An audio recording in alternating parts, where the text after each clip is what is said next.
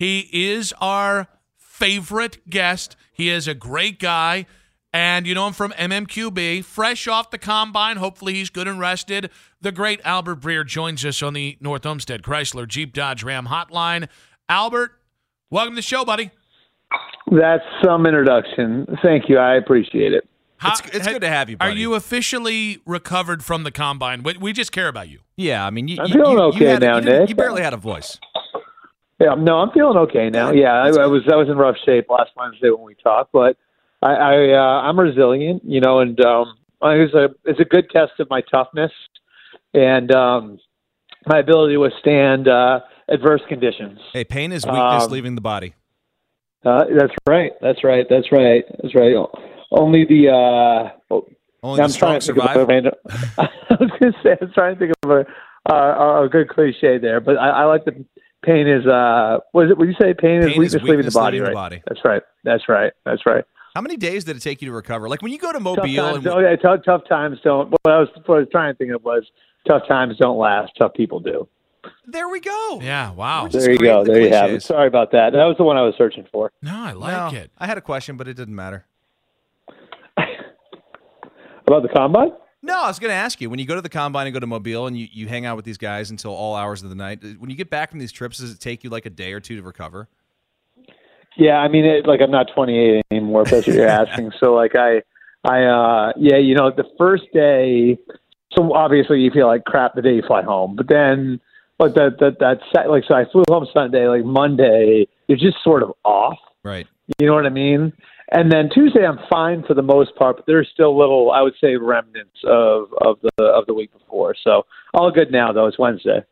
Albert, looking to the Lamar Jackson story, um, I didn't. I honestly, there was a huge bit of doubt that I I thought that would actually hit Lamar Jackson with the non-exclusive franchise tag. Um, I do want to get to the idea, though. The word collusion has been used a lot because of the amount of teams that were either reportedly or directly said we're not pursuing Lamar Jackson. Uh, do you think that is part of what we saw yesterday with teams kind of lining up to say they're not in the Lamar Jackson business? Um, I can't say this strongly enough. Not absolutely not. And look, I, I mean, Dustin, you've known me for a long time. I've never been afraid to call owners out for this sort No of doubt. thing. Um, I it's just, I think it's silly. I think the the narrative train left the station, and and when the narrative train leaves the station, sometimes there's no coming back. And um, you know, look, like I, I just think you know, in these these sorts of cases, you have to have a lot of things in place, um, right? And to to make an acquisition like that, to make a play for a quarterback where you're going to be giving up two first round picks and a and, and a and a massive contract, like a, a franchise changing contract, you got to have a, you, you got to bo- check a lot of boxes in any case. And in this one, they're even more. In this one, you know, you have to be comfortable with his injury history, right? You have to be comfortable with the fact that he didn't finish the last two seasons. You have to be comfortable with changing your offense to make it work for him, right? You have to be comfortable with taking on a fully guaranteed contract. You have to be comfortable with giving up two first round picks. It's just you start to go through all the different boxes that you have to check. And then if you want to go back and look last year at all the teams that did big contracts for quarterbacks, how many are happy right now? I mean, the Packers did it with Aaron Rodgers. The Browns did it with Deshaun Watson. The Broncos did it with Russell Wilson. The Cardinals did it with Kyler Murray. So, like, I, I think, you know, like to some degree, this is a reaction to some of the things that happened last year. But I also think it's like the amount of things you need in place to make it really work for Deshaun Watson or for uh, for, for for for Lamar Jackson. And you know, this isn't that anybody doesn't think he's, he's a great player. You know what I mean? But like, you have to do things to accommodate him. And doing a fully guaranteed contract for somebody who you know has an unprecedented amount of punishment on his body for a quarterback after five years, that's a lot to ask. You know, so you really have to be all in on him. And so you know, I think that that's part of it. And then, you know, like as for all the news happening at once, look, all that is is reporters calling teams when the news comes down, like, hey, would you be interested? Would you be interested? It's not like that all happened instantly. Teams have been looking at the free agent class for six weeks now, you know, so they know what their plans are. So when I call a team and ask, like, they're able to give me an answer of where they're at on where they're at, at on something. So, you know, I just think that there's a lot of different factors that are that are in play here, and unfortunately for Lamar, the all the you know answers that came out yesterday were no. And I can tell you for a fact it's not an absolute no across the league. And the Ravens are the only team that will be comfortable signing him. But you know because you know you have to check so many boxes to get there with Lamar. Uh, there are a fair amount of teams that are that that, that are going to pass on the idea of signing him to an offer sheet. Is it possible that Aaron Rodgers retires?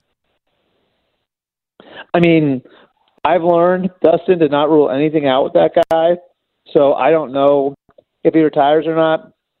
Um, I think he plays, but I mean, could he wake up tomorrow and decide I'm going to go on McAfee and announce my retirement? I wouldn't totally rule it out. Um, so I, I think you know if that were to happen, I think what it would tell you is there's not a situation out there that he wants to play in. You know, um, I think this is going to boil down to can he find a situation outside of Green Bay that he's motivated to play in? And I think that's what that trip yesterday was about.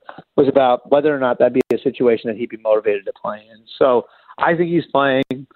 It sounds like, I mean, to me, like the leader in the clubhouse right now would be the Jets.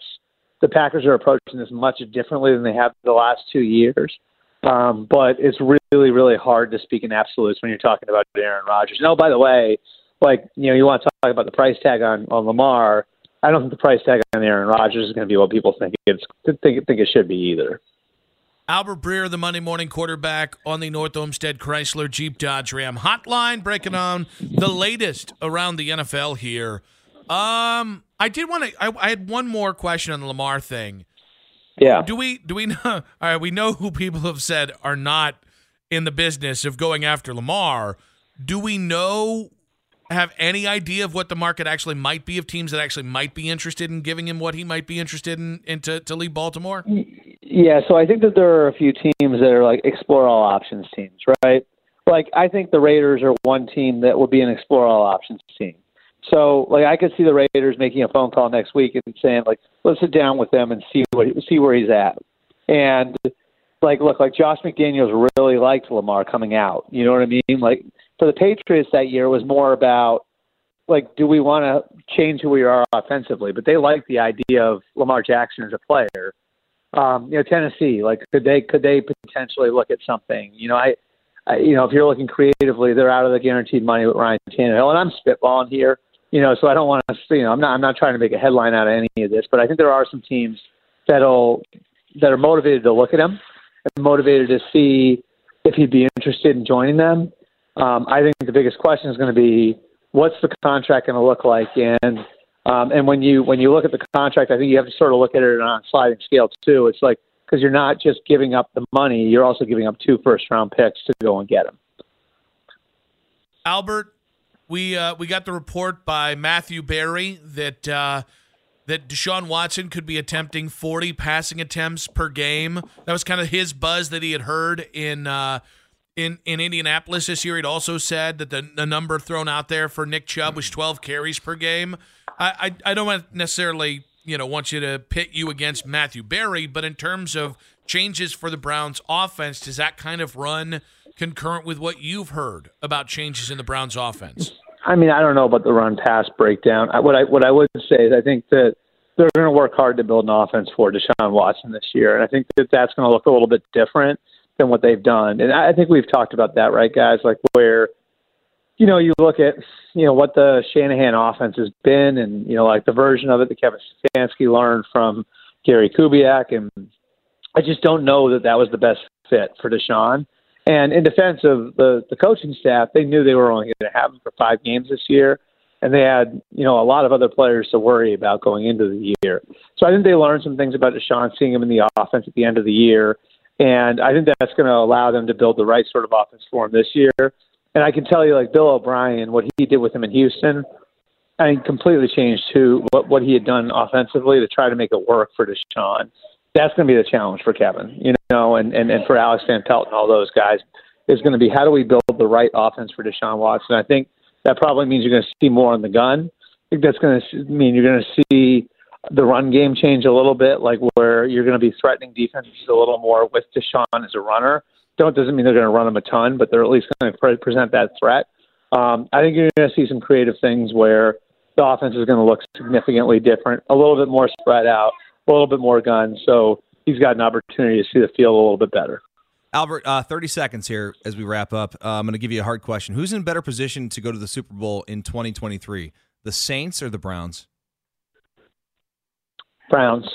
Ooh, Yeah, Browns. I think you're I crazy. think- I- Tell me why. Now we got. Now we got I to think, I think, another I 20 think, I seconds. think, I, I think the ceiling. I think there's a good. I think the the ceiling on the Browns is higher. I just like look across their roster, and I mean, Dustin. I still think like they've got a lot of premier players. They've got some promising young guys. Like they have a good draft class. Like I really.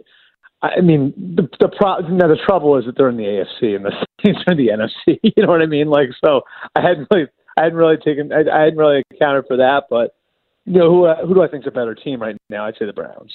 Albert, I would like to thank you not just for your time, but for that victory lap in Dustin and Mai's argument the other day on the way out. Buddy, great stuff, man. We appreciate you as always.